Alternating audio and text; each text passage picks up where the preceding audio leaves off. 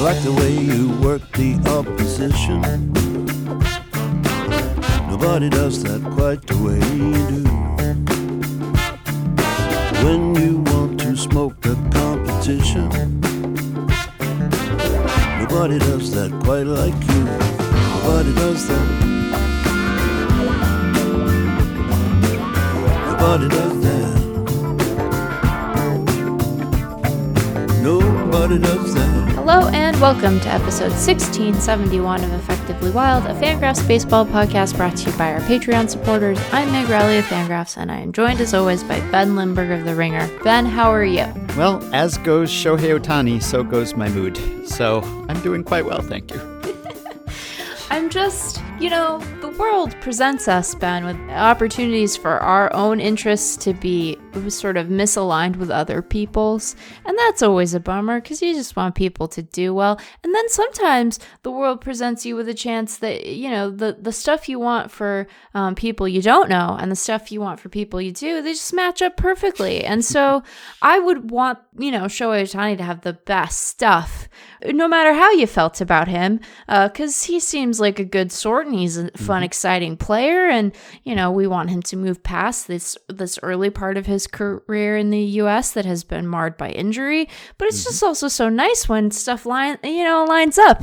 It just lines up so nice. You're like, ah, that's good. I, I like this person I know, and I uh, have a positive impression of this person I don't, and everybody's it's everything's coming up Ben and Shohei. It's great. It really is. Yeah. Unless this is your first time listening to the podcast, and if it is, welcome aboard. You know I am partial to Shohei Ohtani. So if he struggles or gets hurt, my heart will shrivel and look like the Grinch's before it grows. But for now, all is well. And when he excels, my heart grows three sizes in a day. And Sunday was just wonderful for those yeah. who have not followed Shohei's every outing with the attention that I have he hit and pitch in the same game. It was NL rules, right? They were playing the Padres in the Padres home park, and Shohei hit and he started. And this is something that he said he wants to do this season and hopes to do more, even if it means surrendering the DH at times potentially. And he was just fantastic. He threw 102 miles per hour. He threw some nasty splitters. He singled twice and walked against Blake Snell. I mean, he did it all. It was wonderful. And maybe people will get sick of hearing me rhapsodize about Shohei Ohtani every time he does anything, but I hope they do because that will mean he has continued to play and succeed. That is all I want from this season, really. And I hope people will pardon me for harping on something that is quite likely literally a once in a lifetime event. Many baseball fans lived and died without seeing something like this, and the fragility of Ohtani himself over the past few years reminds us how precious and rare and tenuous this is. It's not like if he fails, there's necessarily another two way star right behind him. And in fact, if he fails, he makes it less likely that anyone else will want to attempt this or be allowed to attempt this. So the stakes are even higher, and I'm going to be pulling hard for him as long as this lasts. And one of the nice things about this is that I feel like most other people are pulling for him too. And how often are we all pulling in the same direction these days? So even if you're not quite as tickled by it as I am, why would you root against it? I have two thoughts. The first of which is that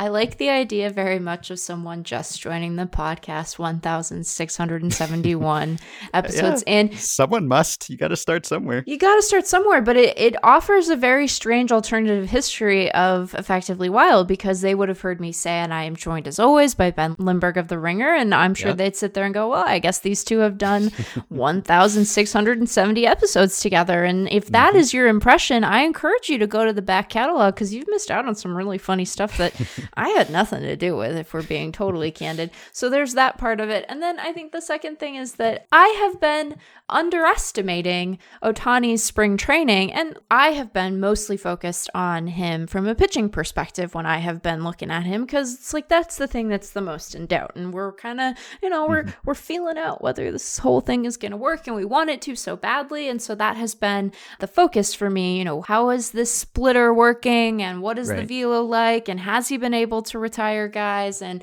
and I have seen the very big home runs because it would be impossible to be on baseball Twitter and not see the very big home runs. And it is Yes. only 26 plate appearances. So I think that I have sufficiently caveated this. But Ben, he is hitting, he has a, a 636 batting average. He has a, a 1836 OPS. Like, Yes. He's just having a he's having a very nice little spring at the plate to the extent that he's been at the plate. So uh, I I'm I'm enjoying this in a new way. I love it when I get an opportunity to be like, hey, have you seen this person's stats that are readily available on the internet? are you aware of this? I am well aware of this in this case, but yeah, he's also struck out 14 batters in eight innings pitched, but that's uh, not a bad slash line. Even if hitting were the only job Doesn't he was doing, you'd have to be pretty happy with that. And Yeah. watching on Sunday, like Blake Snell, great pitcher, Yeah. valuable player. He was not allowed to swing in that game. Like he just went up to the plate and sort of fake bunted, and he just took some strikes and went and sat down again. And that just drove home to me how Shohei is just in a class of his own. I mean, other pitchers either intentionally don't hit or unintentionally don't hit because they're incapable of hitting. And yet, Shohei Ohtani, who I've neglected to mention, was batting leadoff in Right. this game, which, as many people pointed out, has not been done by a pitcher in a major league game, or a starting pitcher at least, since 1901. And that's just, you're constantly seeing something that no one has done in a century with him, which is the great thing. Like, I, I looked at a reply to a tweet that I think Fabian Ardaya sent that was about how he threw 102 and reached base three times. And the reply was something about like you know citing his career stats which are somewhat pedestrian in the majors so far because of all the injuries and saying you know he's not ready for the hall of fame yet or something like that just sort of downplaying what he accomplished. And i just look at those replies like i'm michael scott talking to toby like why are you the way that you are?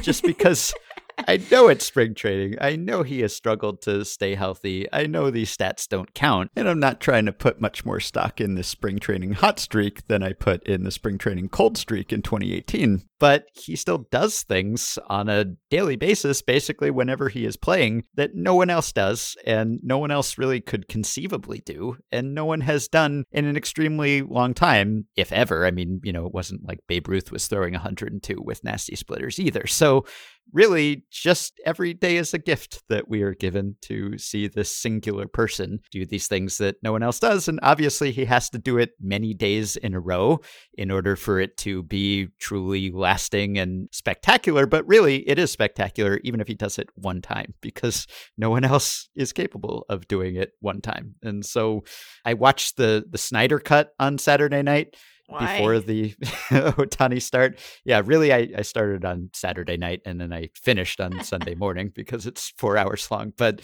none of the superpowers in that movie impress me as much as just seeing Ohtani on Sunday. And it just kind of makes me giddy, as people can probably tell. Like, I just sort of caught myself sitting there grinning. You know, I was watching with my wife, Jessie, and, and she's a big fan of Ohtani too. And it's like appointment viewing in a way that, for me at least, spring training baseball is generally not. But with Ohtani, it's like, okay, when is he starting next? Okay, what time is he starting? Who is he starting against? Okay, we'll make sure to set some time aside. And it just sort of like reduces me to or elevates me to a state of childlike wonder, basically, that I just don't get watching any other player. I mean, no matter how much I appreciate them and, and enjoy their skill, he's doing something that no one else could dream of doing. And it impresses me so much, even after a few years now of at least getting used to the idea. Seeing it now and, and seeing him fully operational, taking pleasure in the fact that this guy standing on the mound is the same as the guy who was just standing in against one of the best left handed pitchers in the game from the left side of the plate and looking totally unfazed and as hitterish as any other middle of the order batter. This is not an optical illusion. This is happening. It's just something that I want to continue all season long, regardless of what his future is. Just give us one whole healthy season to really strut his stuff on both sides of the ball, see how good it could be, and at least give me the memory of that that I can treasure in the future, regardless of what turns his career takes. I want that for you and I want that for him. And this Yeah. is good stuff for everyone. he has to pan out because he has spoiled prospects for me. Like, uh, you know, I read about, oh, Jack Leiter, top draft prospect through a no hitter. That's cool. Can he hit? No. Oh, well, okay. It's it's just like really, he's ruined athletes for me from now on. So if he doesn't fully pan out and tap into this potential, then I don't know what I'm going to do because uh, everyone else, no matter how good they are at one thing, they just don't do both. Well, he can't pitch, but I wonder if Wander Franco might change your mind on prospects when we when the time comes. There might be other good stuff, Ben. Maybe. There are some other good players out there. I will concede that. A few. All right. Well, that concludes today's edition of Effectively Ohtani. So we're doing team previews today. We've got two NL East teams today. We'll be talking to Disha Thosar of the New York Daily News about the Mets followed by Jordan McPherson of the Miami Herald about the Miami Marlins. If this is your first time listening to the podcast, you were probably wondering why we weren't talking about the Mets and the Marlins for the past 10 minutes. There's banter before the main event. So I guess just a, a couple newsy things we could quickly get to before that. First, there was the Salvador Perez extension. I believe the biggest contract in Kansas City Royals history, surpassing the Alex Gordon deal.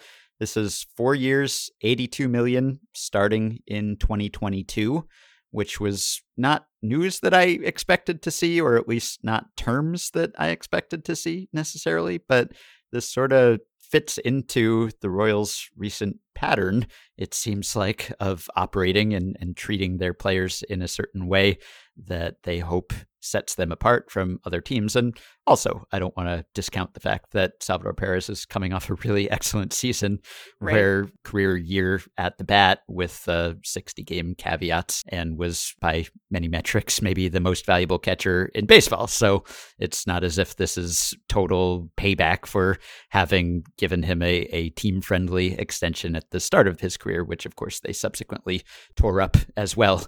But this is a, a deal that probably, at least with these specific terms, not many teams would make in this day and age. I continue to find the Royals so fascinating because, on the one hand, I don't know that some of the contract decisions they've made have been like necessarily what I would have done in a vacuum. but I also think that it's important for us to acknowledge that, like, when, you know, and some of this is going to change, and there are guys who are going to go through arbitration and they might sign other dudes and they might bring back some of the guys they have who are set to hit free agency next year. But, like, if you look at the roster resource payroll pages, like, they, they have $48 million in guaranteed money in 22. Like, that's it. Mm-hmm. And so I think on the one hand, some of these have been kind of head scratchy, but at the same time, they also also don't really it doesn't strike me that that any of the the moves they've made this year that will sort of still be on the books in 2022 and beyond are setting them up to like be out of the market for a big free agent when the time comes and right. so I do think that this is odd but it's clear that like that clubhouse loves Salvador Perez and the yep. front office loves Salvador Perez. And as you noted, he he did have a, a, very impressive 2020, even if, you know, the the degree to which he performed at the plate and the shortness of the season and then his participation in that short season, because he didn't play the whole 60 games, might make us say, well, we're bound for some regression here. And so mm-hmm. it's like on the one hand, this seems weird like a lot of the weird stuff they've done, but I also don't think that it's going to matter in a way that could be detrimental to them, even at right. $20 million. So, like, okay.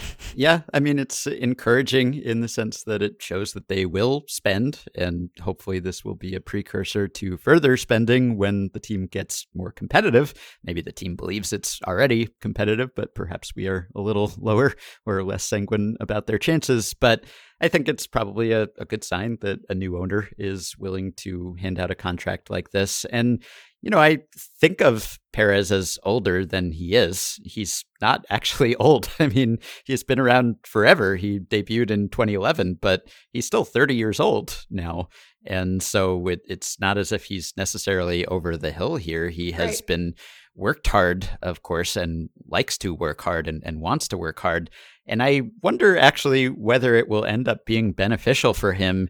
A, that there was the shortened season in 2020, and B, that he missed all of 2019 with Tommy John surgery because he's someone who never wanted to take a day off and his offense seemed to suffer for that in a lot of seasons. He's historically been a, a better first half hitter than second half hitter, and sometimes it just seemed like man, maybe you should take a day off. You know, Yeah. maybe that will rejuvenate you. And maybe it did. You know, I'm I'm not saying that if he took more days off, he would slug 633 every year and bat 333, but maybe that break at that point in his career will end up extending it on the back end. Uh, it's just total speculation, but it seems like kind of having that enforced breather that he never would have wanted to take on his own, maybe that will preserve his career. And as you mentioned, team leader, face of the franchise, Yeah. fan favorite, etc. So, you know, between the the performance, which was not just limited to offense, Right. he also framed competently. He Yeah. he seemed to, according to the framing stats. And again, it's 30 games, so I don't know what to make of this, but framing is something that seems to stabilize pretty quickly. And that has been the big defensive drawback about him for years and years, according to the stats. And he's what a five-time Gold Glover or something like that, and he seems to do everything else on defense well. But framing is something that he has perennially been pretty poor at, according to the metrics. And he at least got to about average or so in 2020. So, you know, if that were to reflect a real change of some sort, we have seen some catchers learn to frame at advanced stages in their career. I don't know whether he did anything different or, again, whether that's just an artifact of the short season, but that would help too. So, Yeah. you know, he may end up being worth much of or most of this contract just on a pure dollars per win level. And it comes down to, to more than that with Perez. But again, you know, handing out this deal to a, a veteran catcher whose performance track record has been somewhat spotty. Probably not a deal that every organization would make. So it is interesting to have the Royals as sort of an outlier that seem to be doing things to treat their front office people well and their scouts well and their minor leaguers well. And maybe they're doing it out of the goodness of their hearts. Maybe they are doing it to develop a reputation for treating people that way because Yeah. they think it will give them an edge. You know, if they're not going to be able to outspend every organization, then they will be the place where people want to play.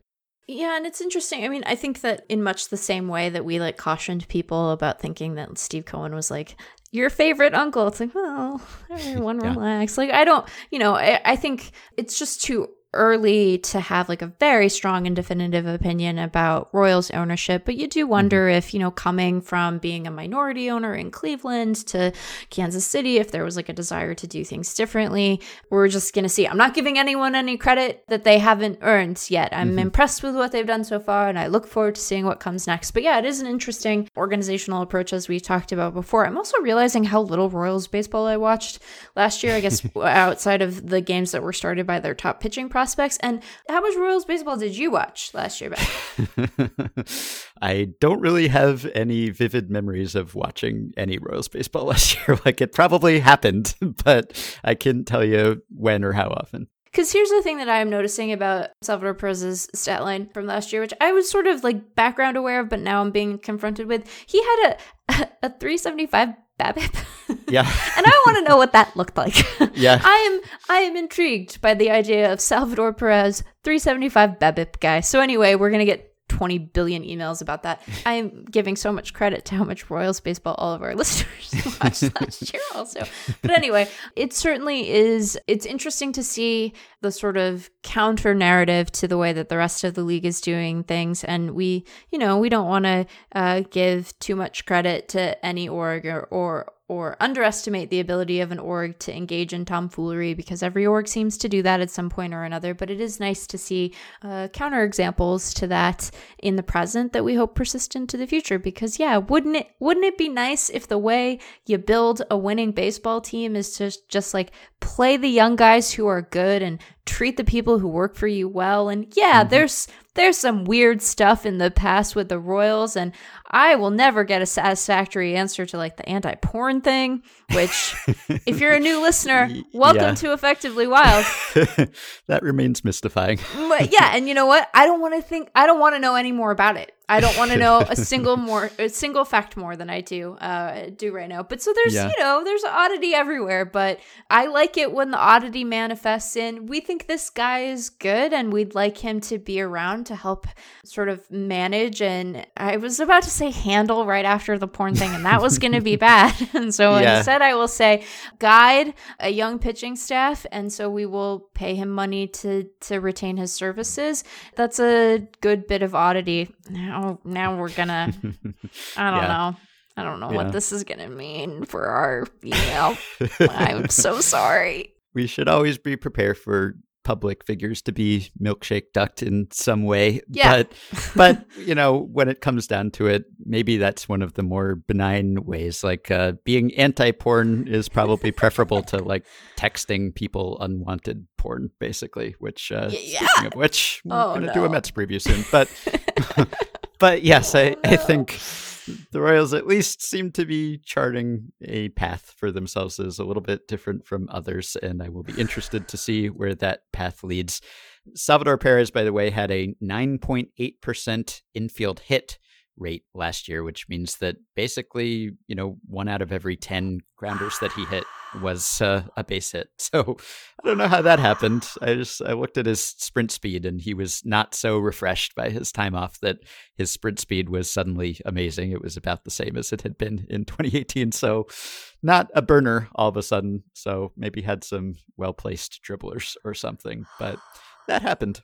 Yeah, wow. Okay. This is this is a funny thing because Ben Clemens wrote about Perez's extension for us at Fangraphs and because of positional power rankings, I didn't edit that piece. I was editing other stuff and so so John edited that and I I was like, "Oh, maybe there's an answer here." And I I don't know that there is, but now I might ask someone to go find out about his BABIP for me just as a as like a, "Hey, how's it going?" cuz Yeah. I remain I, that's a that's uh seems like a lot of in, infield hits for a catcher is all it does. all I would yes, say. a career high for him.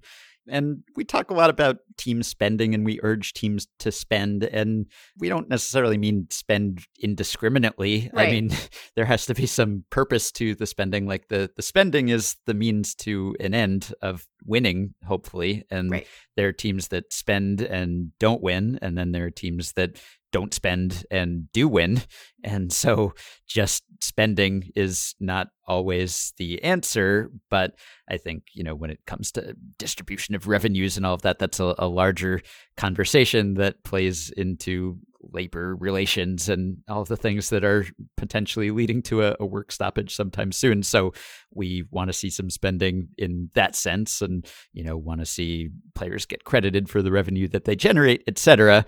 But, you know, you can still critique perhaps individual ways of spending just because if we're just reduced to oh more dollars good regardless of of what happens then that wouldn't be very interesting analysis for anyone. So it's good that the royals are willing to spend. It, it remains to be seen whether they are spending in a way that will eventually propel them back to the playoffs.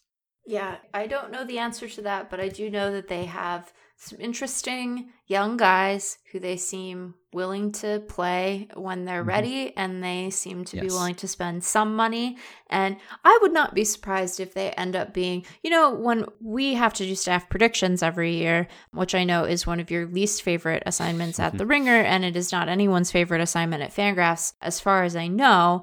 But I would not be surprised if the Royals were like, y- you know, you go into that exercise and you're like, well, I can't just do what the projections say because that's boring. I gotta have a couple. Sp- I gotta have a couple spicy picks because right otherwise people are going to accuse me of cowardice or or um, being boring and both of those things are bad as ways to be and i would not be surprised if there were a number of people who are like you know it's a fun spicy pick the Yes. royals yeah could be a spicy pick Yeah, trendy sleeper. Who knows? We'll see. But it's just, it's, I hope that we can get through the rest of spring training without any catastrophic injuries or anything. Let's just get this thing started, which you knock on wood I know. And, and the Blue Jays uh, neglected to knock on wood, I guess, because injuries struck for them this week. Just before we started recording, we were saying that uh, Kirby Yates, it seems like, is headed for Tommy John surgery, unfortunately for him, and Toronto coming off of an earlier elbow surgery. And George Springer has an oblique strain, and Robbie Ray has a bruised elbow. And you sort of hate to see that after a, a team has a lot of excitement generated by an active offseason, and then a bunch of those acquisitions get dinged up or even ruled out for the rest of the season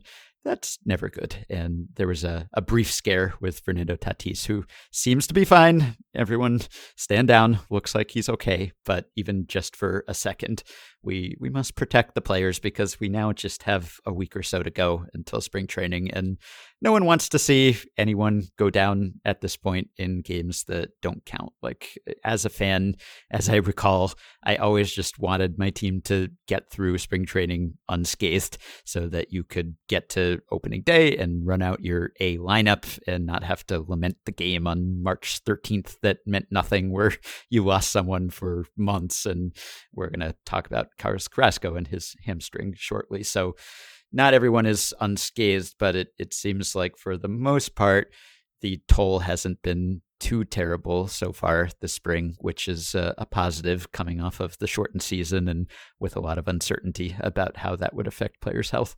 The shortstop positional power rankings run tomorrow. And so when I got the little Tatis uh, alert across the transom, I have like four more blurbs to edit just yeah. four just four more and the the padres are done and i won't i won't spoil where they are but you might expect ben that they're pretty high up there on mm-hmm. the list and i went no yeah speaking of you know your interest being aligned with uh, strangers it's like yes. you know me and fernando we're right there together yeah so yes hopefully the early indications that it is gonna be fine proved to be true. But I will warn everyone that if they don't, it is directly the result of the shortstop rankings running on Wednesday and that being the day that we are expected to get official word about his injury status. So I'm very sorry in advance if anything uh, if anything is bad and I wish it were me. Take my shoulder instead. I just sit in front of a dumb computer all day. What do I need it for? Nothing. Some similar conversations occurred at the Ringer because we had a Padres Dodgers player draft that I did with Michael Baumann and Zach Kram and Bobby Wagner, where we just drafted six players apiece from the Dodgers and the Padres just because those two rosters are so stacked. And that should be up on Wednesday morning. And again, not a spoiler to say that Fernando Tatis went high in that draft as well. So we have so many reasons to root for his health. And probably the more minor ones are related to content that we had running at our respective sites on Wednesday. But that was still a consideration yeah. for us in the content creation game. The, the the major ones being that we we like fun and yes. and God is he fun. So. yes. So, last thing, we got an email from a listener who directed us to the featured article at Wikipedia on Monday, I believe, this week, which was uh, about a player named Lewis. That is almost all that we know about Lewis. This article got a, a bunch of attention. I saw it was linked on the baseball subreddit as well because it was featured on Wikipedia. And it's a, a fun read because Lewis is, he's one of, I think, 30 some major league, non Negro League players for whom we don't have a, a, given name. We know only their surname. We know that they played in a major league game. We know their last name, and we know very little else, including not knowing their first name, even. And so Lewis, who appeared in a single game for the short lived Buffalo Bisons of the equally short lived Players League on July 12th, 1890. He is a major leaguer. He has a baseball reference page. That's almost all we know. And yet, somehow, he has an almost 2,000 word long Wikipedia page with uh, 40 citations, which is impressive because there's almost no information about him. And Amazing. so you figure, what would you be linking to? But there's a lot of rigor here, which is something that you encounter with Wikipedia because it's a, a crowdsourced enterprise. And so if there is a single editor who happens to get interested in something, then you can end up with a very thorough and rigorously researched Wikipedia article about a somewhat insignificant historical figure. And I know that that is a, a subject of some debate among Wikipedians, you know, the newsworthiness, the wiki worthiness of some athletes, especially not very prominent athletes like our pal Lewis here on episode 1633. Back in December, I mentioned and linked to a list of the longest baseball player Wikipedia pages, and Lewis is not one of the longest, but he did get a longer page paradoxically because there's so little known about him. So Lewis uh, has an interesting story. I particularly enjoyed the fact that he got this chance because he asked for a tryout, and that was all it took. So the Bison's record was 17 and 42.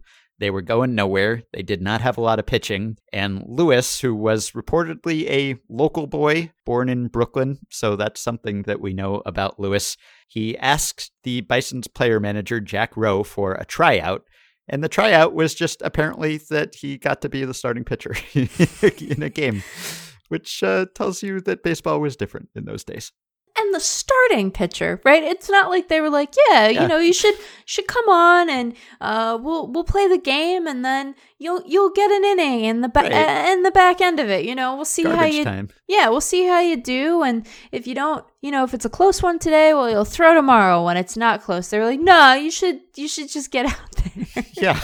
Throw a side session. C- Can we see you throw a pitch? I mean, you know, maybe they did a little bit of due diligence and established that he could at least throw a pitch, but he couldn't have thrown pitches very well because in the three innings he pitched in this game, he allowed 20 earned runs and then moved to left field and spent the rest of the game there. So that's why he's sort of newsworthy in that he has an ERA of 60 that is 6-0 and a whip of 6.667 those are uh, the highest figures in the short history of the Players League. And in fact, that ERA is also the highest in the long history of the major leagues. If you go to StatHead on Baseball Reference and set the minimum at two innings pitched, there's Lewis at the top of the leaderboard with his 60 ERA, right above Paul Janish, the position player who pitched a couple of ugly innings in 2009 and ended up at 49.5. And so people have wondered who was this mystery man, Lewis, but no one really knows. There's uh, a newspaper account who described him as a young man, which doesn't really narrow things down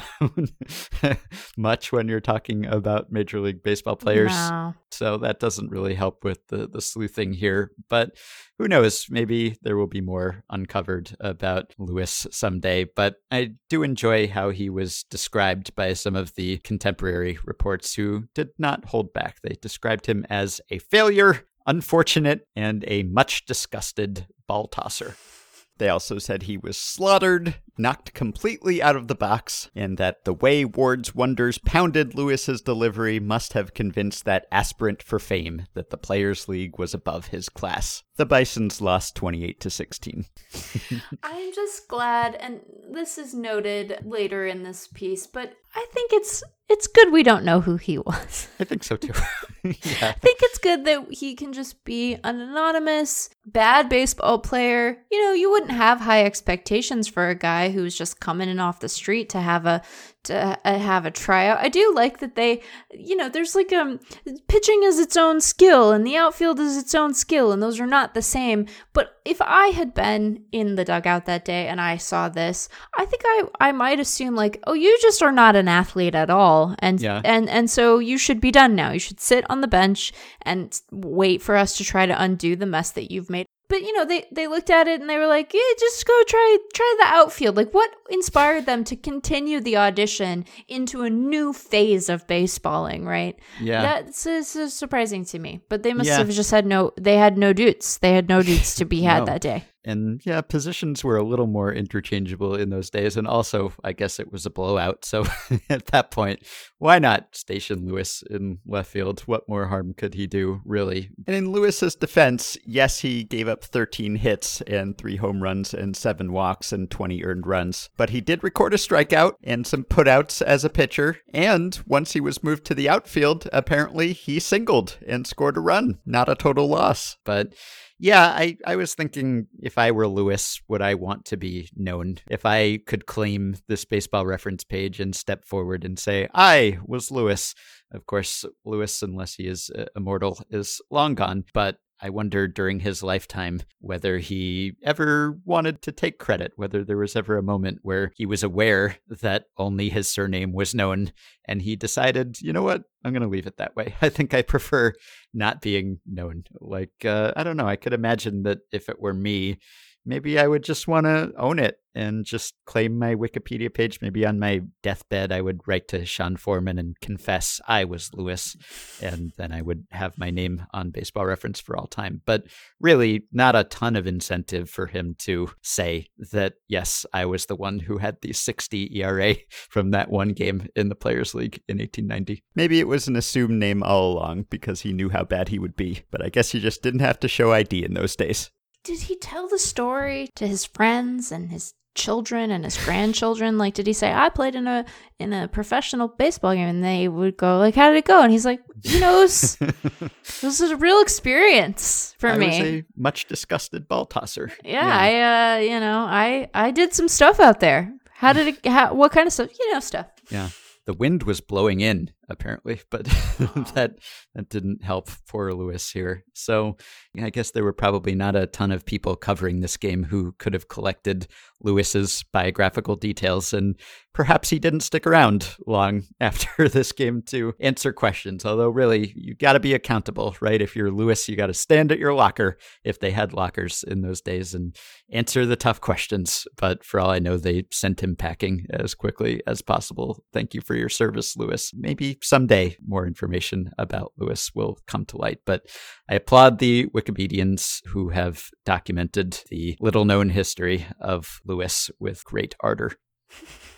maybe they did come down to talk to him and because he uh you know like they don't they don't know what he looks like because he's not a real dude and they they they wouldn't have been familiar with him and maybe they're like are you lewis and he would have been like no it's that guy down there and then he and then he walked away yeah. we don't know like well, they could have tried but they were foiled by the fact that it was way back when and they didn't have a good sense of what he looked like to begin with mm-hmm. So that's the story of Lewis. That's all we know for right now. but I will link to the Wikipedia page if you want to read 2,000 words about how little we know about Lewis. So we will take a quick break now and we'll be back with Deesha Thosar to talk about the Mets, followed by Jordan McPherson on the Marlins.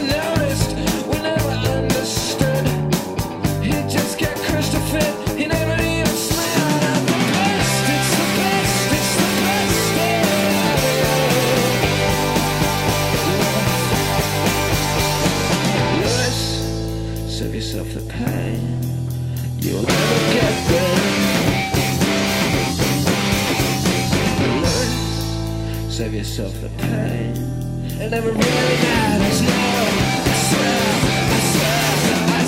All right, it is time to talk about the New York Mets, and we are joined now by Deesha Thosar, who covers the Mets for the Daily News. Hello, Deesha.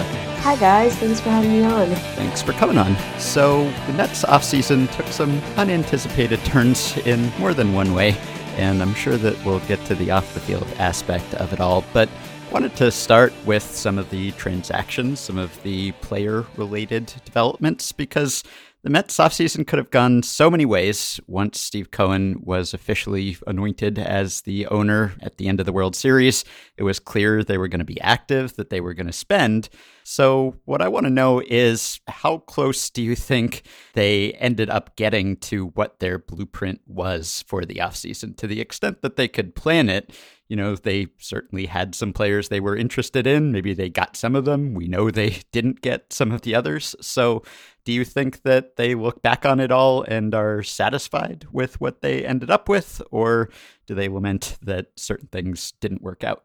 I think it might be a little bit of a mix of both. I know that with us, you know, with the with the beat when we kind of have asked them throughout the off season, okay, where do you think you're at now? Where do you think, you know, because they kept missing out on the big three free agents in Bauer, Realmuto, um, and then Springer, but they were but they were in it every time. So that was clearly, you know, the high point of, of what they wanted to achieve was at least grabbing one of those three, if not two. So when they look back at it at the end of the season, it was like, oh, we don't feel bad at all. You know, we we feel happy with where we're at with getting Lindor, Carrasco, McCann. Were their top three at least improvements. Of course, now Carrasco is injured, so that backfired. But I think if they were at all upset or sad about how it ended up, they might have moved past that quickly and just focused on getting the needs that they needed, which was mainly in depth. They for sure needed to improve that. But I think Lindor and McCann make a big difference for them, and they have long term extensions to talk about. So I think, given all of that, they're they're happy with where they're at now. Excellent job answering that question while navigating the fire truck in the background. Always an occupational hazard. Yeah, New York City life. Yeah. Wanted to ask about McCann because I think that outside observers were a little surprised that he was the first sort of big free agent name off the board and that he, you know, he had the the 4-year deal that he did with New York. So I'm curious, you know, you mentioned that they were kind of in the mix for Realmuto. I want to step through some of the mechanics of their decision to sign McCann. Was it just that they didn't want to wait and then risk not getting either of their top targets? Or was this as much sort of an endorsement of what they see in McCann going forward as it was navigating the potential waiting period for Realmuto? Yeah, so it, it kind of looked like the first one, at least from what they said at the time, because they it seemed like they knew from the start that they'd have to play the waiting game um, for JT, and they wanted to pivot at that time and focus on okay, you know, if we have to wait, then we might as well get the other two that we need, which is now funny because they didn't get any of the three of them. So they pivoted quicker than I thought. I was I was surprised at how quickly they went straight from okay, now we're not going for Realmuto and just landing McCann.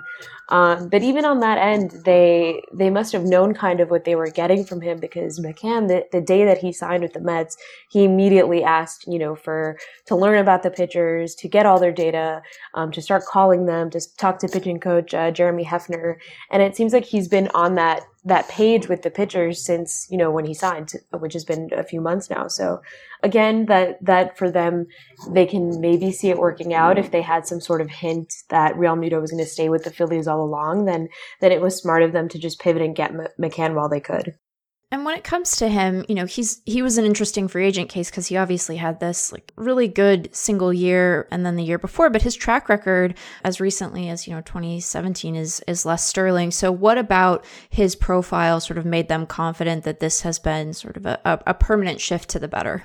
Yeah, I think he improved a lot behind the plate along with his stats even at the plate when offensive numbers really improved for him. So I think the, the final step that they needed was to see how he can compare defensively um, with his catching metrics. And they liked what they saw from him. And I think they weren't almost expecting that. It was a huge step of improvement from his past few years. I know he, I think he was an All Star two years ago uh, in 2019, but but after that um, with Chicago, he made some strides, and I think if he can hold it together again in, in 2021, then he might even end up being you know because Realmuto is already dealing with some injury and coming back from that. So if he can stay healthy, he might actually be the better get for them.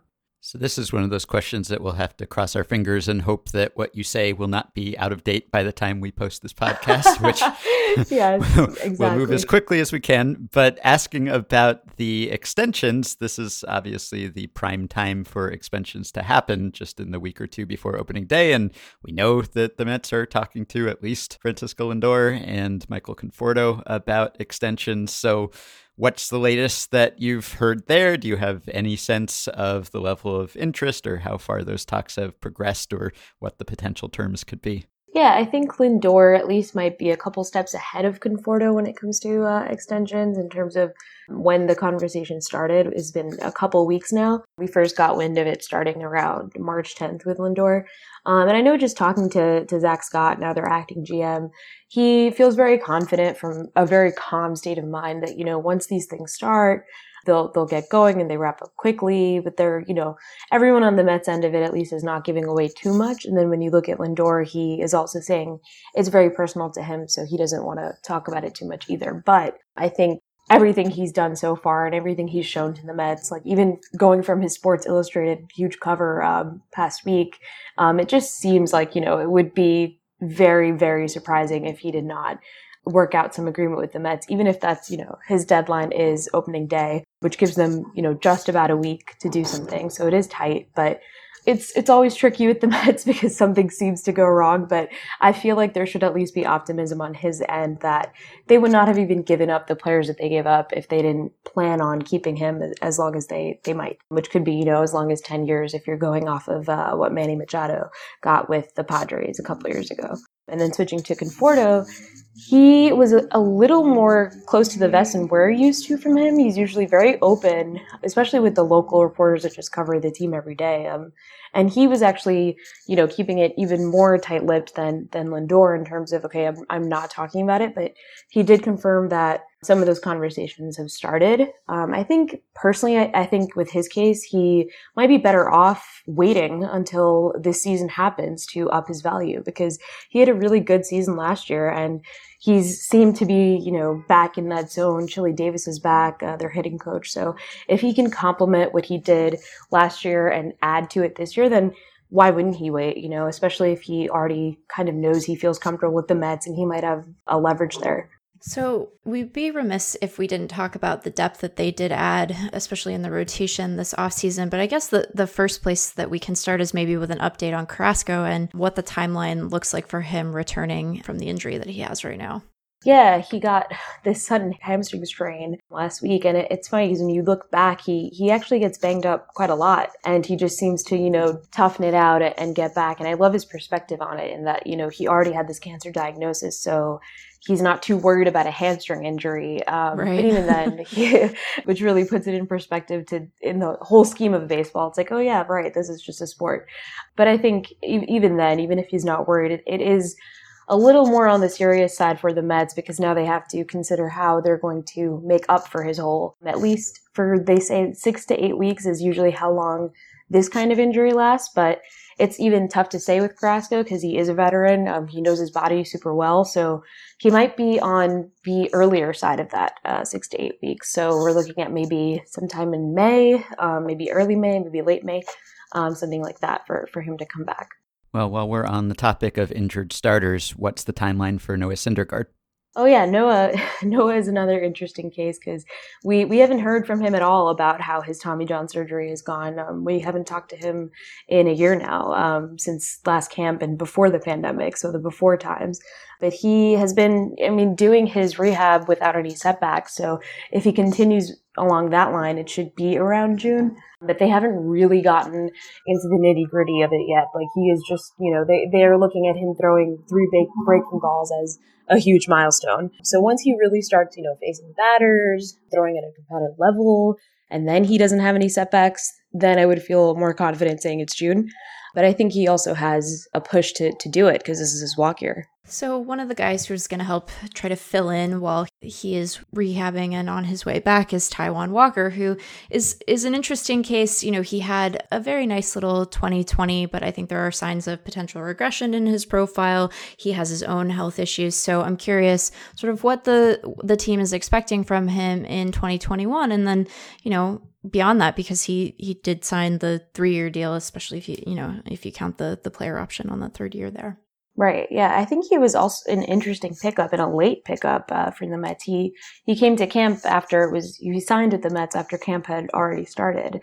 And it's funny now because if you know he was not on the team and Carrasco suffered this injury, it would they'd be definitely in in a sort of rotation mess. So I think he is a super solid pickup. But in terms of what to expect from him so far, he's looked really solid. Um, almost like more better than I had expected coming in because he just hasn't pitched a, lot in, in the last few years, ever since his Tommy John surgery in 2018. So I wasn't really sure if he would, you know, hop back on that on that wagon or, or come back, you know, a little bumpy. But he just looks like he's ready ready to dominate and fits into that. Now it would be the the third hole uh, in the Mets rotation. So if he can sort of continue, I, I like to think of him as like this really calm in in the wave because everyone else are just like really flashy or interesting names on the rotation with DeGrom, Stroman, their rookie who was last year Peterson. So he kind of, to me, fits in as if he can back up what he's done, you know, in Seattle and a little bit of the Diamondbacks. And I think he can he can be a good pickup for them.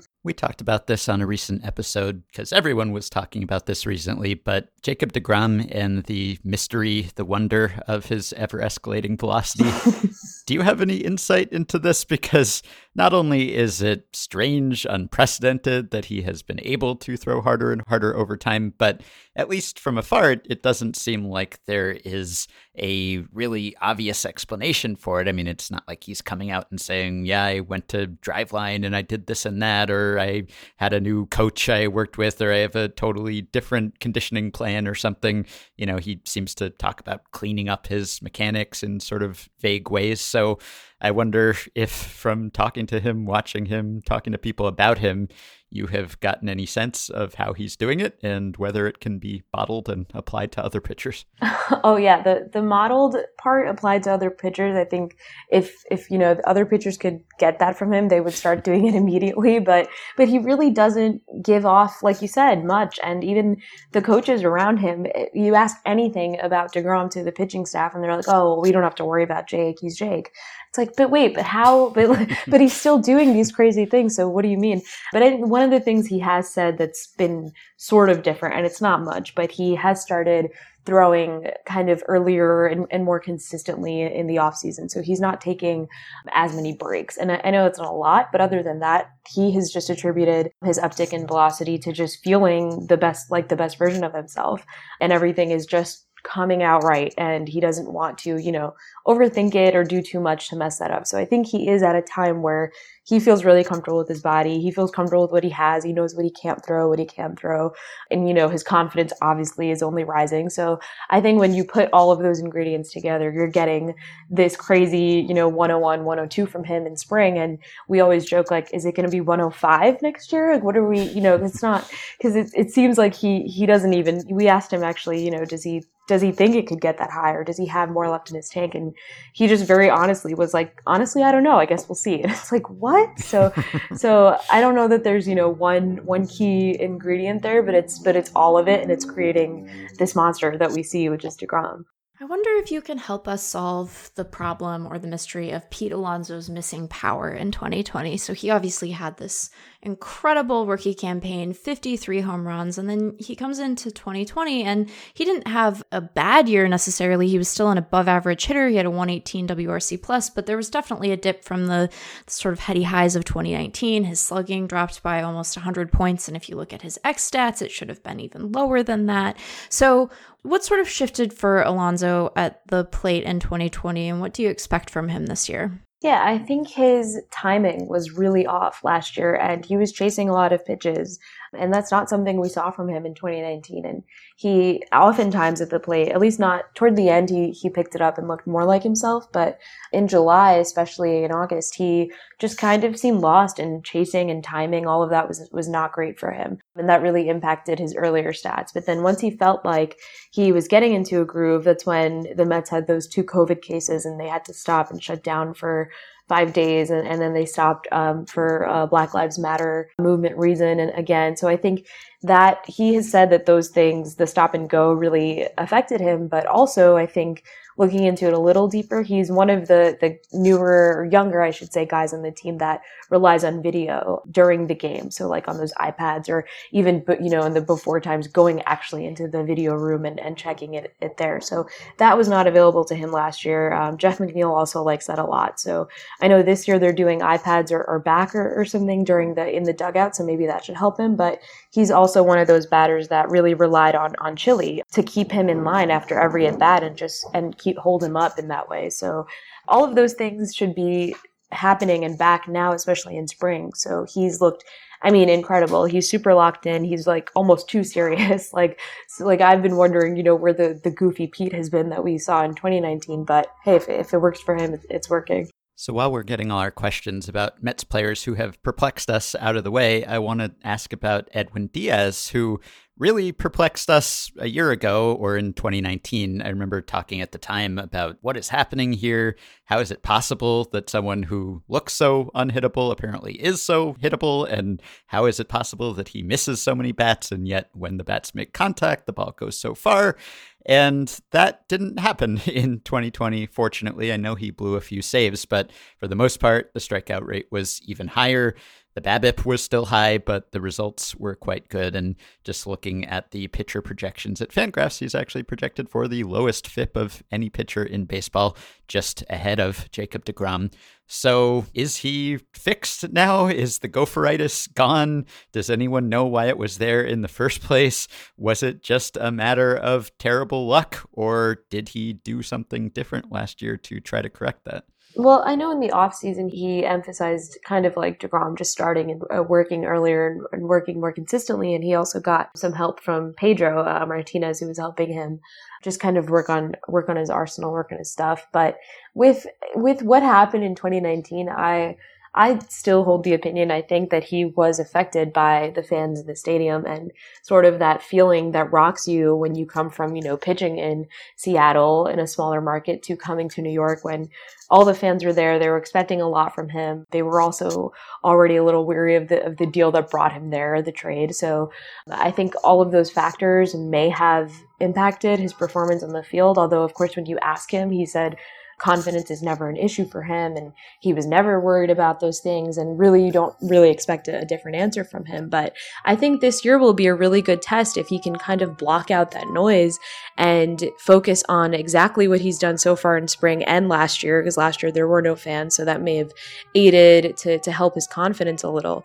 But if he can kind of just you know ignore the boos because there will be especially if he blows even one game in april let's say that it's the fans can quickly turn against him so right. i think if he can you know handle that a, a little better and, and show that he can work both of those things at once then it should be a big year for him I want to ask about the the Mets' sort of defensive philosophy in the outfield because there are some very talented hitters on this roster, but I think that you know it wouldn't be a stretch to say that part of what attracted them to George Springer was uh, what he could bring to center field defense. So, how uh, did they expect to manage this exactly? Because you know Brandon Nimmo is not exactly anything to write home about, and some of the backups are uh, a little better in the field, but then you're gonna sacrifice a bunch on offense. So what what approach are they taking to this? Yeah, I think we might see them do some of what they've done in, in the past couple years is that they have their their super hot offensive lineup out, which would mean playing Dom and left, having Nimmo as your leadoff hitter, so he would have to be in center. And then they'll keep that up for as long as they can, maybe, you know, five, six innings until they get a lead and then switch them out um, late in the game for, for guys like Almora and Pilar. Or if it's, you know, someone like Jake pitching, they might just start Pilar or Almora and, you know, have him covered at all ends. And I think that's how, I mean, Luis Rojas, their manager, has talked about versatility and loving that he has these options. But specifically, like you said, with, with Nimmo, I think he is he's a really good athlete and he can, you know, kind of work center if, if he wanted to. He's he's not, you know, I don't think he's in the top five of the conversation and I think Springer would have helped them in that way. But the Mets wanted the DH badly, and that that really screwed up their plans. So with Springer, the ideal would have been you know Nimmo and left and Springer in center, and then Dom hitting DH. But they need Dom's bat in the lineup. They need Nimmo leading off. So the only way to do both of those things and have it be productive is you know to kind of take this hit um, defensively. So I think they they know where they stand on that end, and they keep hyping up you know Dom and Nimmo especially, saying that they've improved and and they're good, but um, I think fans kind of know what to expect from those two, and, and all they can really hope for is that they work the bat early, and then the defensive uh, switches happen, you know, somewhere in the middle or, or late of the game. Yeah, so you mentioned Smith's bat. It has been a big bat very recently. Just looking back at his last two seasons combined, he has a 148 WRC plus 2019 to 2020, which would put him a point below Fernando Tatis Jr. and Cody Bellinger and a couple points above DJ LeMahieu. So pretty good company, but of course, in his case, that's just under 400 plate appearances. So right. how real do they think this is? Right. No, I think, you know, with Dom especially, I think he puts up those numbers when he's playing every day, when he's playing consistently, when he doesn't have to worry about is he going to be at first today, is he going to be in left field today? And then that's how he got injured in 2019 with this foot stress at, in, in his left foot, just because he was, he was really doing a lot and they ask a lot of him. Um, so I think this, this season already in spring, they're, they're kind of, going slowly with his ramp up. They didn't even play him in a lot of spring games up until the end. Then he had like this wrist issue. So there, and he said he would have played through it if it was the season. So it seems like they're trying to give Dom a, a cushion here, at least to start, so that he can be the best version of himself once the season starts. But I think he's going to get a lot of playing time and kind of almost regardless of, of how his fielding is in, in left field, they, they don't really you know, care about that. They trust that, that he put in the work. He's continuing to put in the work, but it's his bat that matters. And he's already shown he hasn't done, we haven't seen too much of him in, in the Grapefruit League just because they've been kind of hiding him behind the scenes. But, but from what he has shown, he looks super powerful and should be able to put up kind of the same numbers that, that you were talking about. So we talked a little bit about the rotation. We didn't really get into the bullpen behind Edwin Diaz. Of course, Trevor May is a new addition there. There's some other new faces. How do you expect that to shake out? Yeah, I think uh, they they also really wanted Brad Hand, so you can add him to almost you know the fourth guy that they they lost. But that seemed like something that you know he just wasn't ready to be in New York because they offered the Mets offered exactly what he went for eventually with the Nationals. So I think without him, and of course without Seth Lugo, who's going to start the season injured, the bullpen is kind of a question mark because Trevor May, like you said, is is a good pickup. Aaron Loup is another good pickup. Miguel Castro is is a kind of a sleeper in that way that you might not expect him, but he could really hold down the bullpen. And then Diaz, you know, everyone's hoping he'll have a good season. But beyond that, the big question marks are Betances and Familia. And it's every year it's kind of fans hold their breath with Familia. It's like, what is he going to do this time? And and uh, I think it, it it's really hard to say because Betances it's just been sort of discouraging because he has not had the same velocity that he had while he was at the Yankees. And last year he was dealing with you know some injuries, so he was saying that impacted it. Um, but this should be a, a, clean start for him, a clean break. And we've seen him go from, you know, 89 to 92 with his fastball. He was like 94 once a while ago in camp, and I haven't seen that since. So usually he, he typically increases his, his velo as he goes up, um, especially when the season starts. So there's a potential for that to happen, but I think those at least those two players uh, should be worrying uh, with the with the bullpen a little bit suppose we can get the sort of gnarly organizational culture question out of the way here. I don't think that we need to rehash everything that happened with Jared Porter and the revelations of Mickey Callaway's bad behavior while he was with the Mets and the extent to which the organization knew about it, which I think, you know, just adds a really disappointing and disconcerting patina to an offseason that Mets fans could have otherwise been really excited about, even without them securing the services of George Springer. So I'm curious what your sense is of how they plan to sort of right the ship going forward and build an organizational culture that is more accountable internally and more welcoming to not only the the folks who work there, but the folks who have to work in the team's orbit because you know, I think that we were all disappointed with the answers that the org had around their vetting process for Porter, but the revelations around Callaway suggest that this is, you know, a pretty pervasive problem when it comes to internal accountability. So, what steps do you see them taking and how how optimistic should we be that we might see a, a new Mets organization going forward? Yeah, I think it's it's definitely a good thing that it came to light for them and they kind of know now, you know, what they should be on the lookout for in some sense. They know what some steps should be to ensure that maybe the porters and Mickeys don't get hired by them. But it's just I haven't loved Sandy's answers on it and yeah. the one thing I always like, you know, give him credit for is he's one of the few front office execs even right now talking about it publicly and asking questions about it when that does happen. It's just that his answers are, are usually not great. but uh, I think interestingly, you know, he said he's going to refer to women in the vetting process. And I asked him, who are these women? And, and I get that, you know, he has to kind of protect their privacy, but he said they can be within the organization, they can be, you know, a third party. I mean, he didn't really get too specific about it. And I don't, I also am not of the camp that thinks, you know, just asking women for their opinions is, is going to fix all of this. Yeah. Um, and I think you touched on it and um, completely nailed it was that this comes down to accountability. And that can't really be on one person. I know that Sandy's answers have largely sucked, and you know the front office as a whole is now making this concerted effort to be better but i think in general, and this could be, you know, an indictment not on just baseball and the Mets, but as a whole, accountability needs to start with men kind of reflecting, um, accepting that they might have been creeps before themselves, you know, and and calling each other out. I think that's going to be the the one one of the biggest things that could provide change is just male colleagues calling each other out. and Yeah. it doesn't have to be a huge on camera thing, a public thing. It can simply be, hey, that behavior is not cool, it's inappropriate.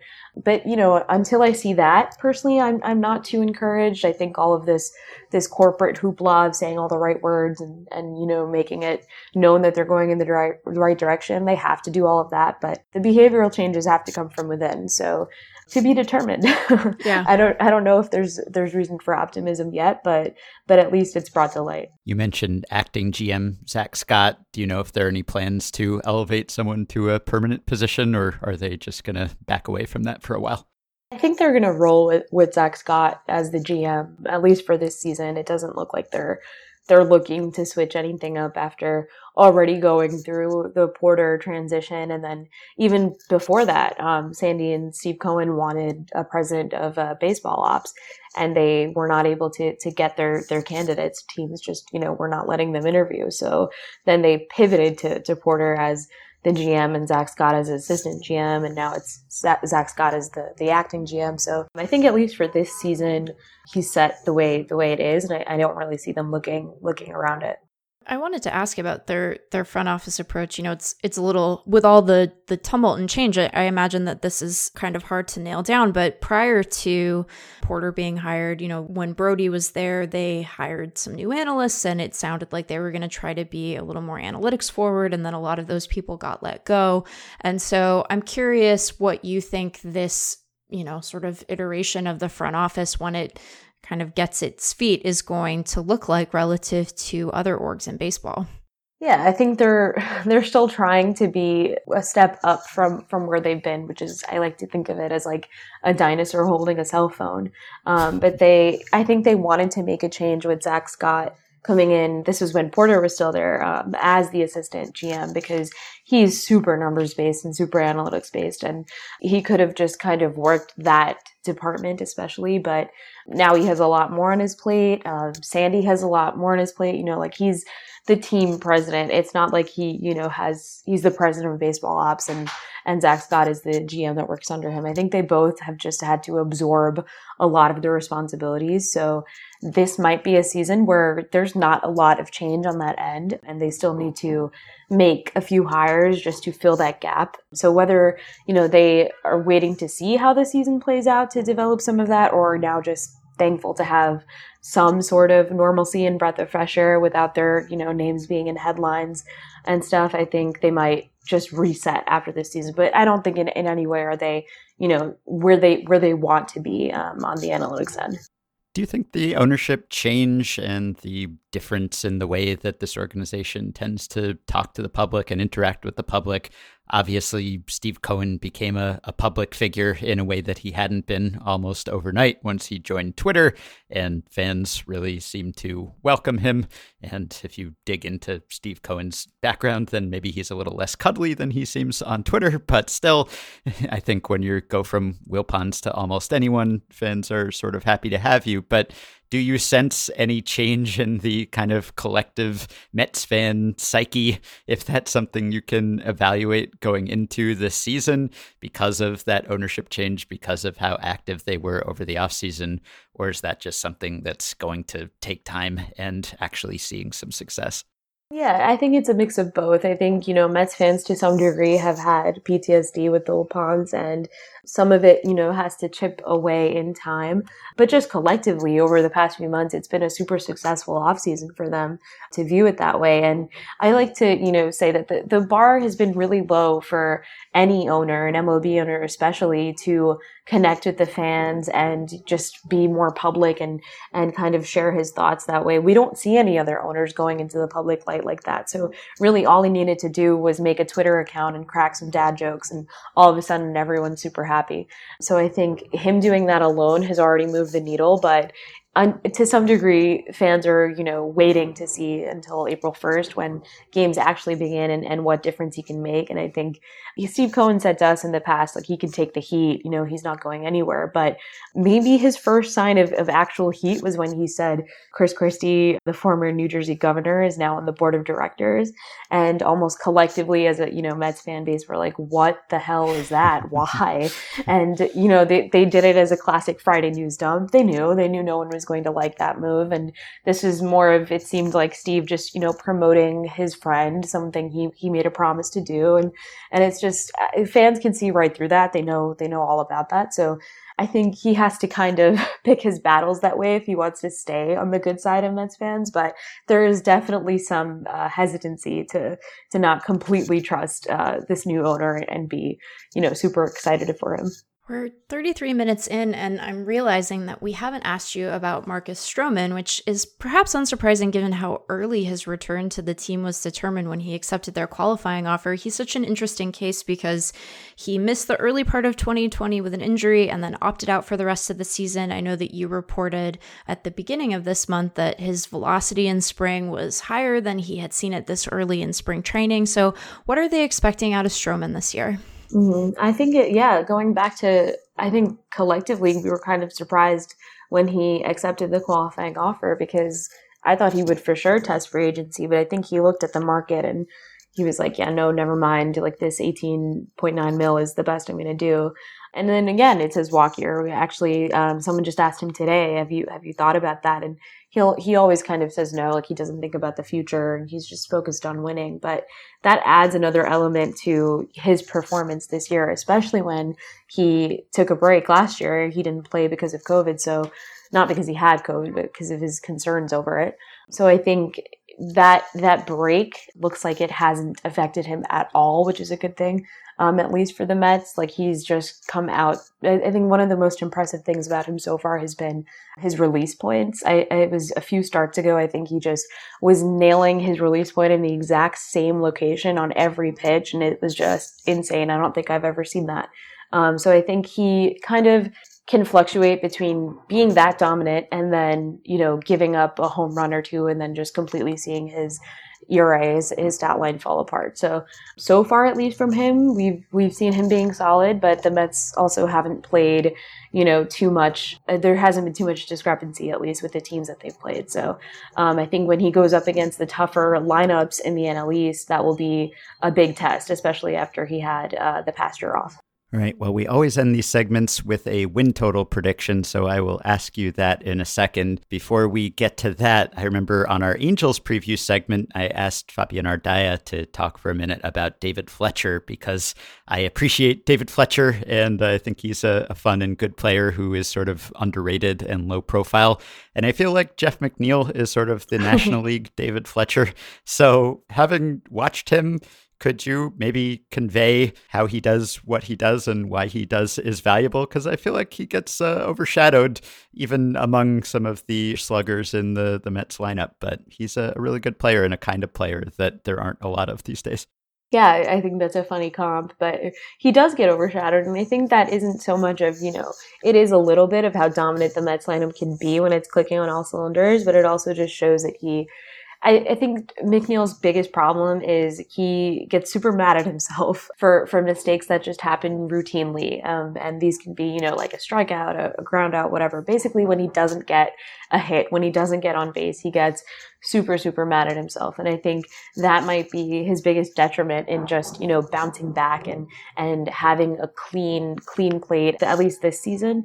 But again, he's one of those guys. And I, I don't know if this even sounds cliche for people that just don't follow the Mets on a, on a regular basis, but he was one of those guys that last year that made a big to do about Chili not being in the dugout for him. And I think he and Alonso are the, and JD Davis are three of the main guys that really lean on their hitting coach to keep them in line. And McNeil especially has a, a special relationship with Chili. So I think if those two, you know, can kind of keep each other where they need to be, then he can also be be good for them. But I, it's like it, it's funny when he like you know strikes out and curses into the in the mic and like he just gets he gets really riled up. And I think that doesn't leave, that doesn't, you know, calm down for a bit. So I would say that's that's one thing to to keep an eye on with him. But other than that, I think he is just such a good natural hitter. And when he's at his best, he just doesn't he's not thinking about it too much.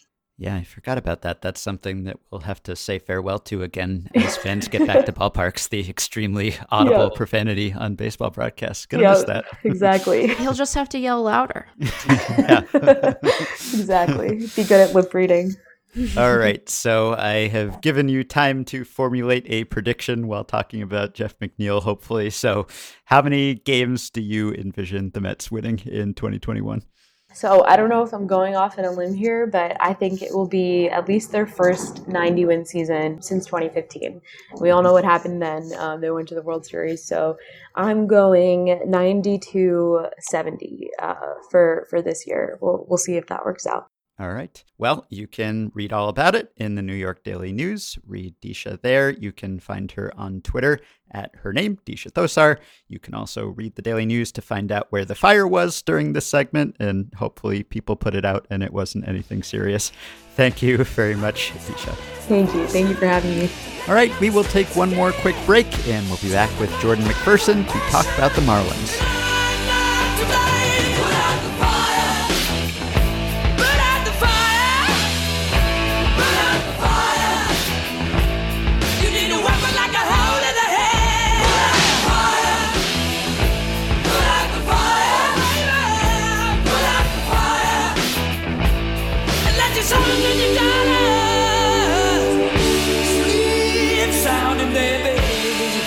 Right, we are back and ready to talk about the Miami Marlins. And we are joined by Jordan McPherson, who covers the Marlins for the Miami Herald. Hello, Jordan. Hello, Ben. Hello, Meg. Great to be with you guys again. So, most pressing question to ask about the Marlins here do we know whether the Marlins security guard at Roger Dean Stadium, who spent the entire Alex Bregman plate appearance the other day banging a trash can, do we know if he was disciplined? Was he promoted?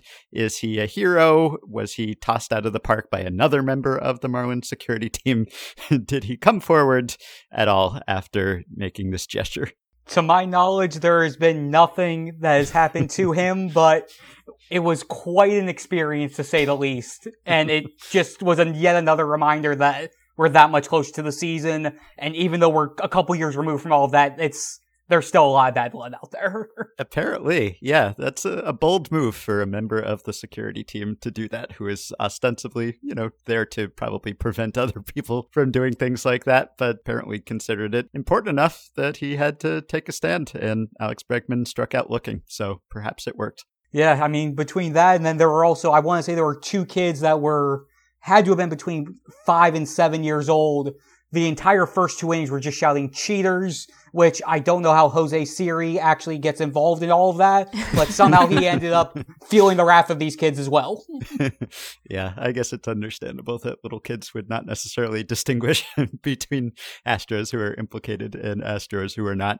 Anyway, an actual serious question about the Marlins. So, last season was an arduous one, to say the least, for the Marlins, and it ended happily, or at least was happy for a while before it ended in an elimination. But what kind of experience was that to cover and for the players, the many, many, many players who appeared for the Marlins last year en route to the playoffs? Was that a bonding experience? Is this something that in the long run, as this team tries to gel and this core matures, having gone through that together might help? I mean, how challenging was that at the time? Well, I mean, it was it was a long year for only being a 60 game season. I will tell you that up front. I mean, I was in Philadelphia when the outbreak happened. I was there in Baltimore when they played their first game coming back. And when the outbreak happened, I went, okay, there goes the season. And then they rattle off, I think it was five straight wins right after they came back and just found ways to stay afloat. And between the 18 guys making MLB debuts, the 60 some odd guys who played at least one game. The 20 some odd pitchers, which I believe they ended up using more pitchers last year in the 60 game season than they did in all 162 back in 2019. But in the grand scheme of things, this team found out that it can make a run. Granted, I know everyone's going to look at it go, it was only 60 games. If it was 162, they probably wouldn't wouldn't have made the playoffs, which is probably fair. But the fact that they basically return the entire offense and add Adam Duvall to that, they're going to have Starling Marte for a full year. They're expecting more out of Corey Dickerson. That young starting rotation with everybody who's expected to be in it being 25 or younger, but yet having so much talent that they haven't tapped into yet. There's a lot of optimism going into the 2021 season, just knowing that they went through, they went through the grind, they went through the pain of the outbreak and were able to find a, find the light at the end of the tunnel. And now they're just hungry to not just get back there, but to try to improve on what they did last season. One of those young pitchers who made his debut is Sixto Sanchez, who has that superlative changeup. I think his fastball gets hit a little bit more than you might expect given the heat. But I'm curious sort of how he's looked so far in spring and what their expectations are for him. You never want to get too excited about 39 innings, but there was a lot to be excited about in those 39 innings. So what do you expect from him in 2021? Yeah, there definitely was a lot to like. I mean, his debut was great he ran into trouble when he was facing teams for a second or third time around. You saw that in his last two starts in the regular season against the Nationals and the Braves, and then again when he faced the Braves in the playoffs. But his changeup is really something to look at. I mean, everyone talks about the four-seam fastball that has hit 101, 102, but his changeup is his tried and true out pitch. I mean, it hits about 90 to 91. He uses the same grip for that as he does with his sinker, which adds a little bit of deception to it. And the main thing to caution with Sixto is he's going to be on an innings limit. Uh, pitching coach Mel Stottlemyre Jr. said that they're not going to, they're not going to have him out there for 30 starts and he's not going to push 175, 200 innings. And he's looked pretty good in spring. Granted, it's only been two outings and about four and two thirds innings. He gets one more start on Thursday, but there's a very good chance that he starts the season at the alternate training site just to get built up a little bit more. He had a couple of setbacks during camp with a visa issue getting into, getting back into the States right when camp started. And then he had a false positive COVID-19 test that basically pushed his ramp up to get into spring games back a little bit. So he's only thrown, he threw one and two thirds innings his first start, three innings his second start, which he was perfect in those three innings. He's supposed to go about four innings on Thursday. The Marlins really want him built up to five innings or about 70 or so pitches before they put him into a regular season game. So there's still a lot of monitoring to go with him for when the season starts.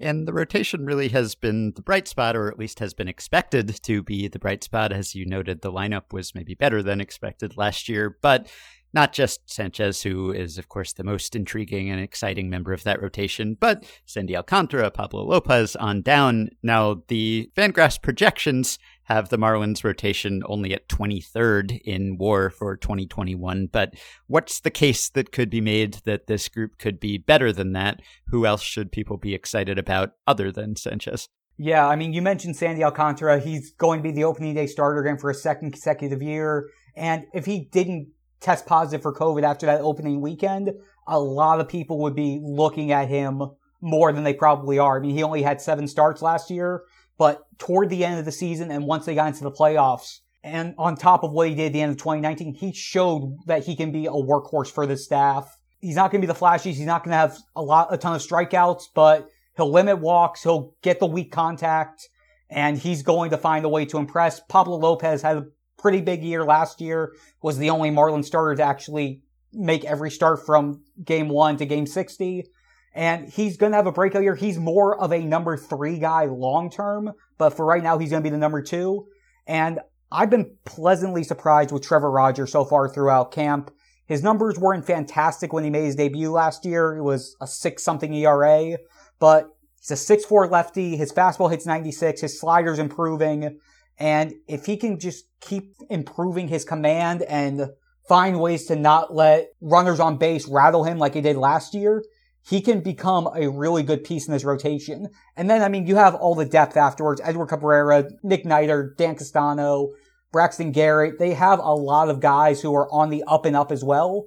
But between Sandy, Sixto, Pablo, Trevor, and then Elieser Hernandez is going to be a dark horse in that rotation. Doesn't have the stuff that everyone else does, but he has a high strikeout rate. He has a good swing and miss rate.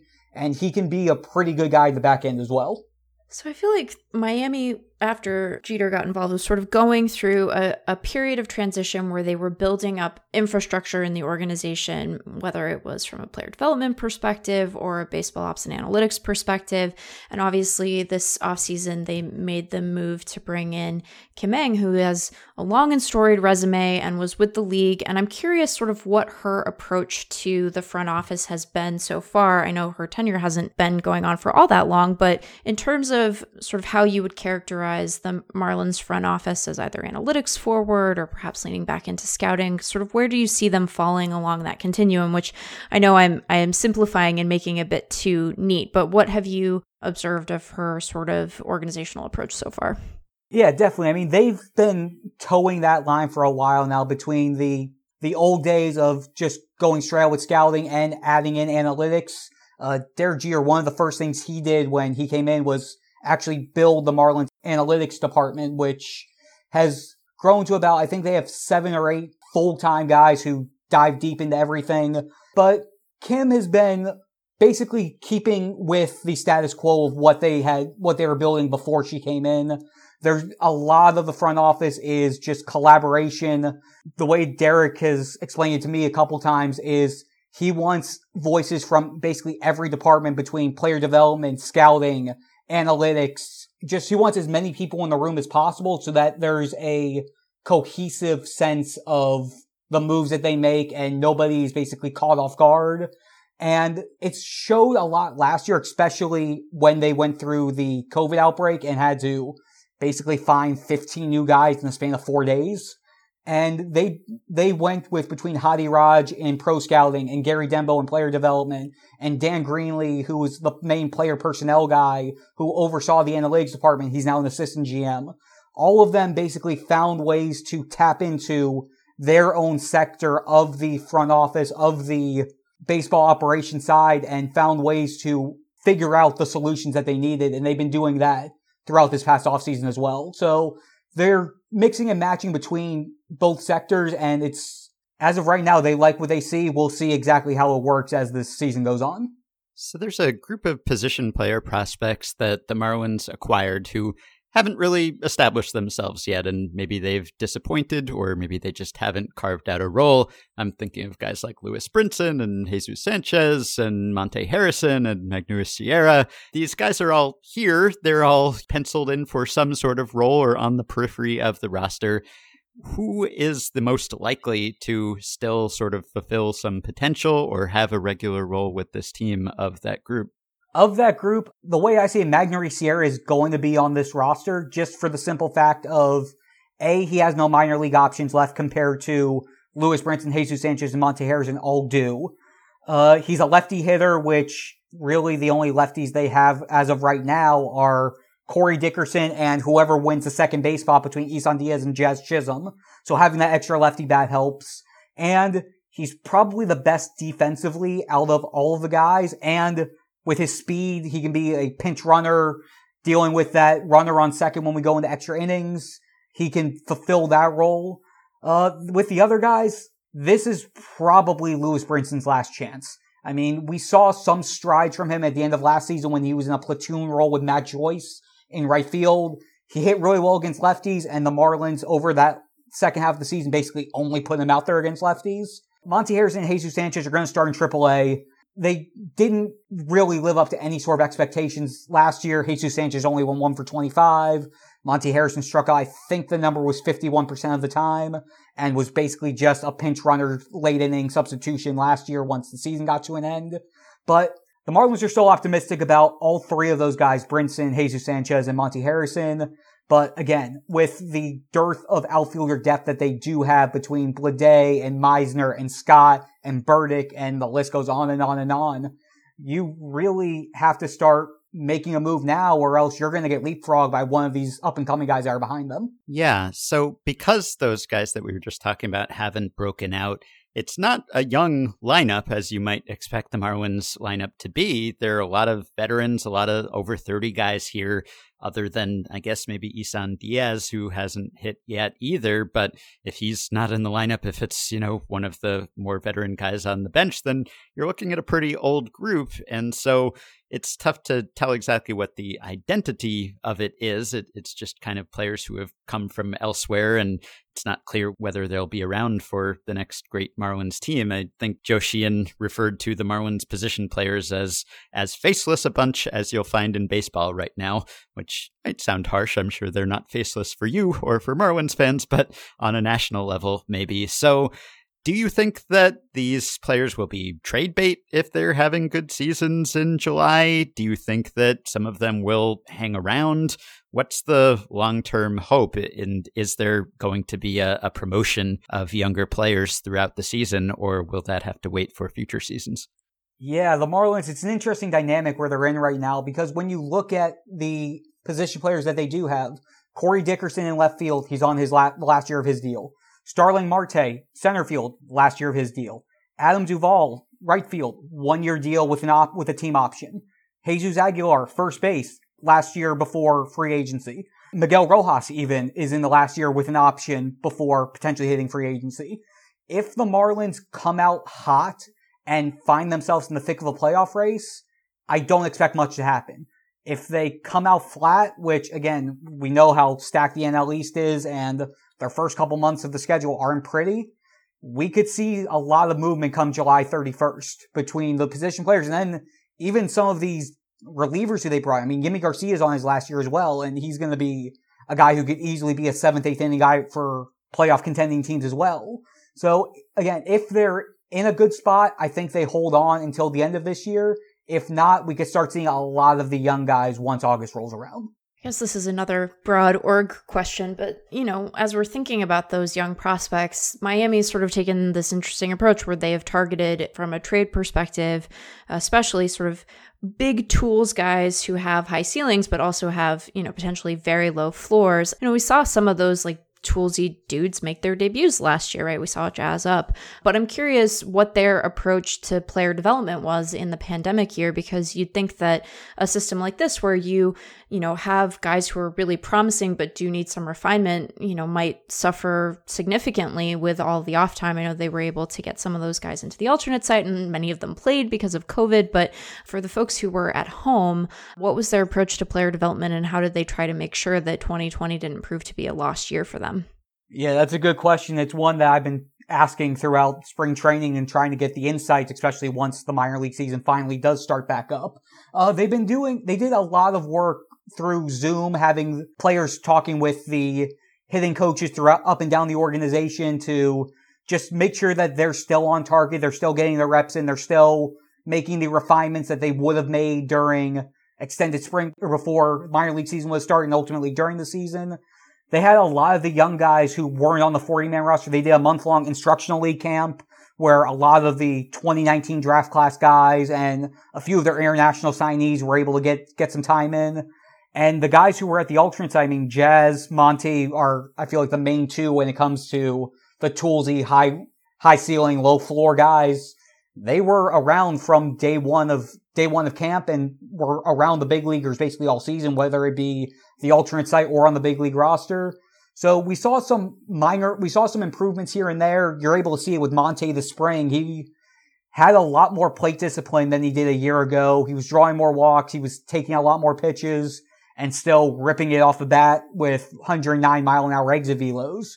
So we saw some incremental growth. It's, will be interesting to see how they handle everything once they go back into AAA and start getting, at least this speaking for Montex, he was already optioned down, seeing how he handles the, being able to get the everyday reps again that were lost for a good bit last season and what the next steps will be for him. Kim Ng was hired because there was a vacancy created by the departure of Michael Hill. So Hill went to MLB and Kim Ng came from MLB. And I wonder what exactly caused that parting of ways, because you might say on the surface, well, you've built up some prospects, you made it back to the playoffs. This seems like a strange time for the longtime GM or president of baseball ops to walk away. I know there was some talk of extensions as a possibility, but then that didn't happen. So was that just a matter of both sides needing a change of scenery or personnel, or was there more to it? Did the Marlins feel that the lack of development of some of the players we discussed earlier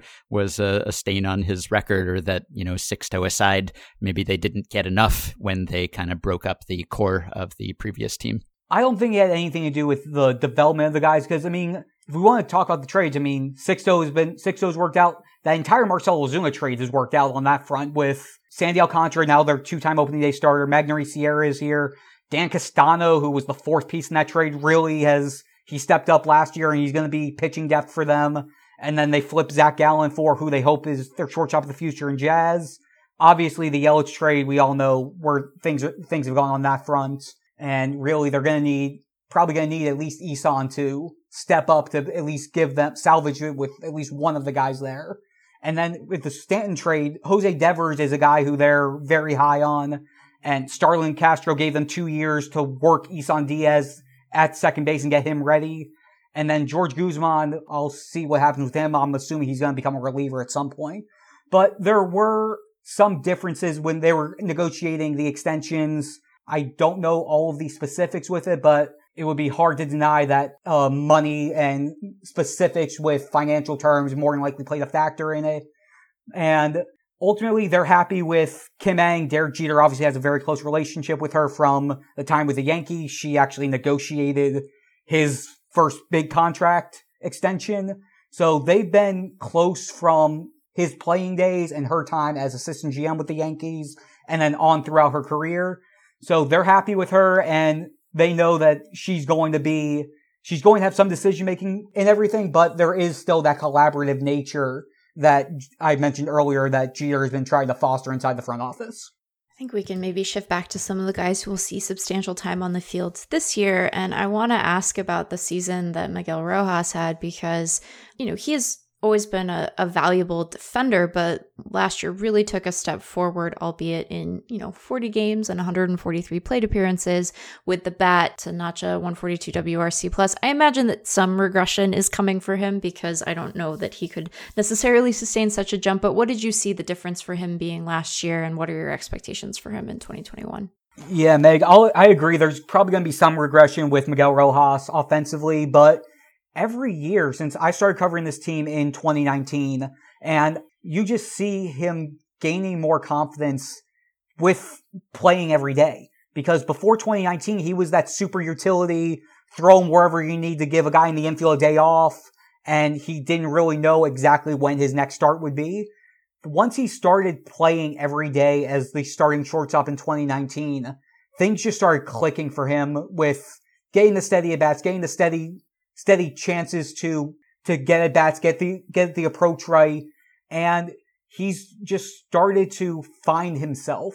And Don Mattingly probably said best at the beginning of spring training that every time he thinks he has a ceiling for Miguel Rojas, Miguel just finds a way to to exceed it. So I think there's gonna I'm expecting a pretty good year from him. Obviously, defensively, I'm I'm not worried at all about him. And at the plate, whether he's batting leadoff or whether he's batting in the eight hole, he's going to give you, give a steady at bat and he's going to be a tough out regardless of who he's facing. We talked a fair amount about the hiring of Kim Ng this offseason because it was a noteworthy hiring, but that was about the only time we talked about the Marlins because they didn't do a whole lot else that would have drawn our attention. And I wonder whether you think they came close to doing anything splashier. You know, I know that there were some rumors about Marcell Ozuna or Willson Contreras.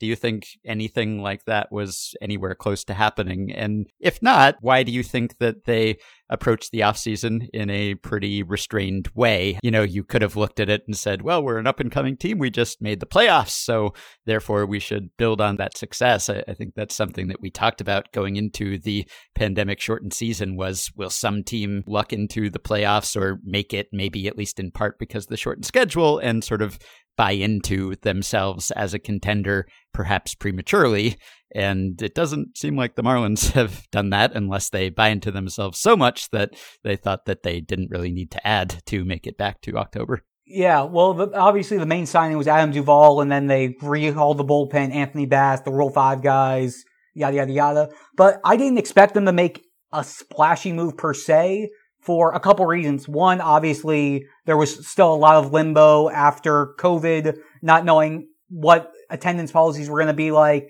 not knowing what exactly the revenue streams were going to look like. And then secondly, they're still finishing up the negotiations on their TV deal. So without knowing exactly what those numbers were going to be, the Marlins knew they were going to have to be reserved in a sense just because they didn't want to overspend and then find themselves in a tricky situation. Obviously, I wasn't expecting like a Mark, like a Giancarlo Stan extension type thing, but to add a guy like Duvall to round out the lineup, it seemed like a good move. Obviously, they're looking at a lot of their prospects and want to see what they're going to do for the next step. So holding off this year and then waiting until next offseason, no matter what, I think tw- the offseason prior to 2022 is when we're going to see some sort of movement, whether it's a big trade or getting a couple guys through free agency. Because again, they're going to be losing a lot of their guys unless they lock some of the position players that they have up.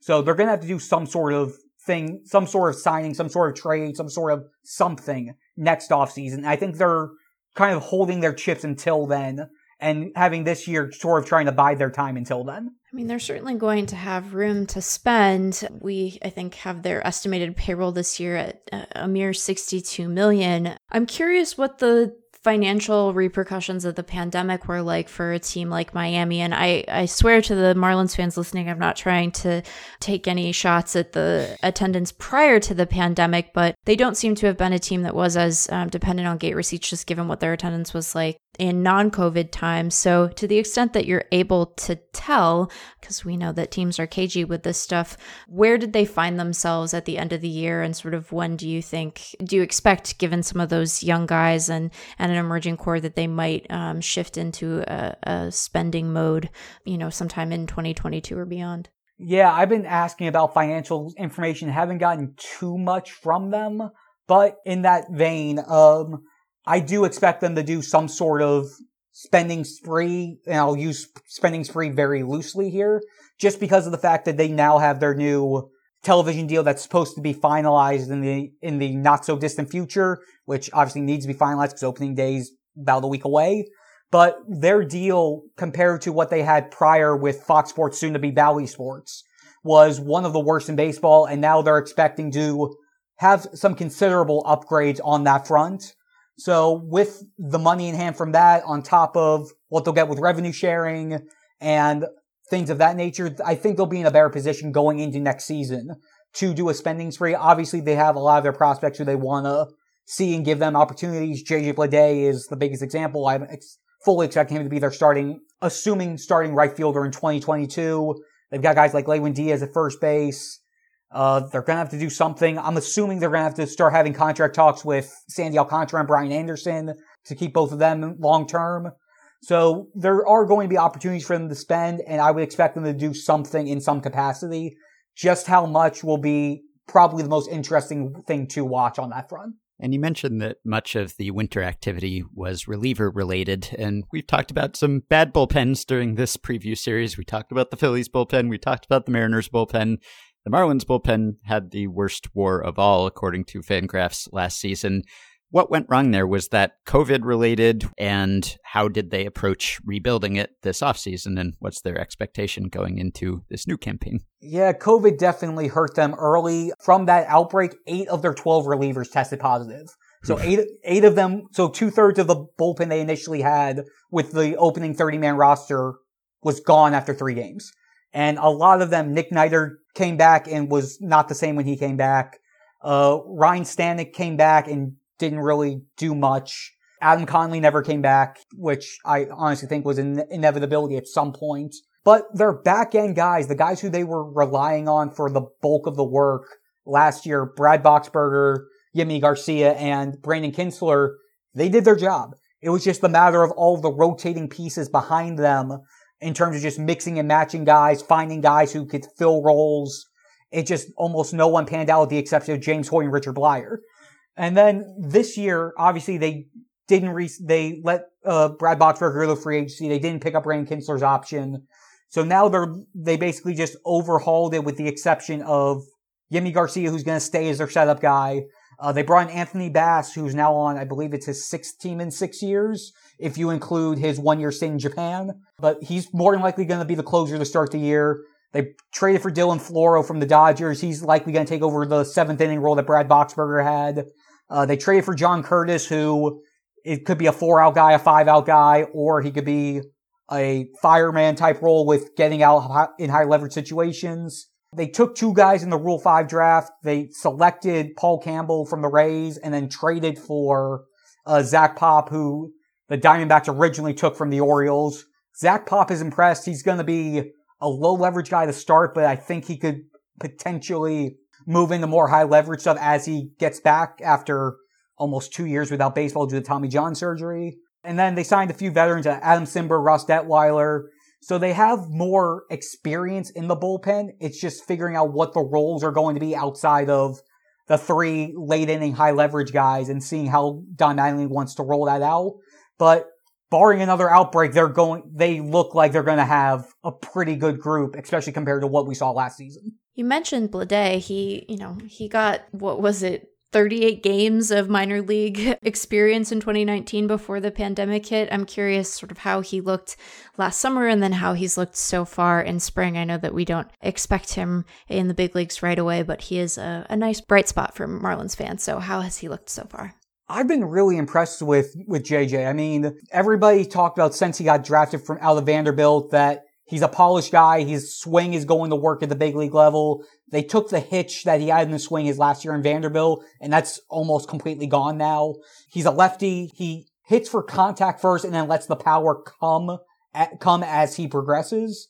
And his at bats have looked very professional for a guy who, like you said, hasn't even played 40, 40 games at the pro ball level. I would fully expect him to start in double A. And my assumption would be he's going to be fully, he's going to be big league ready by 2022. If the Marlins do end up falling flat early and they do end up making some moves at the trade deadline, there's a chance we could potentially see him come August, come mid to late August or even, or in September, depending on how well they feel he's doing at the minor league level, but they're expecting him to be a fast riser. So, a couple questions about Marlins Park. So, one is about the dimensions, right? They brought the outfield fences in last year. Did that change the way the park played in any noticeable respect? That's the, the first part of the question. Second part is I read that they got rid of the fish tanks behind home plate at Marlins Park, which maybe is safer for the fish. I know those tanks were hit by a foul ball and sprung a leak a few years ago, but the fish were fine.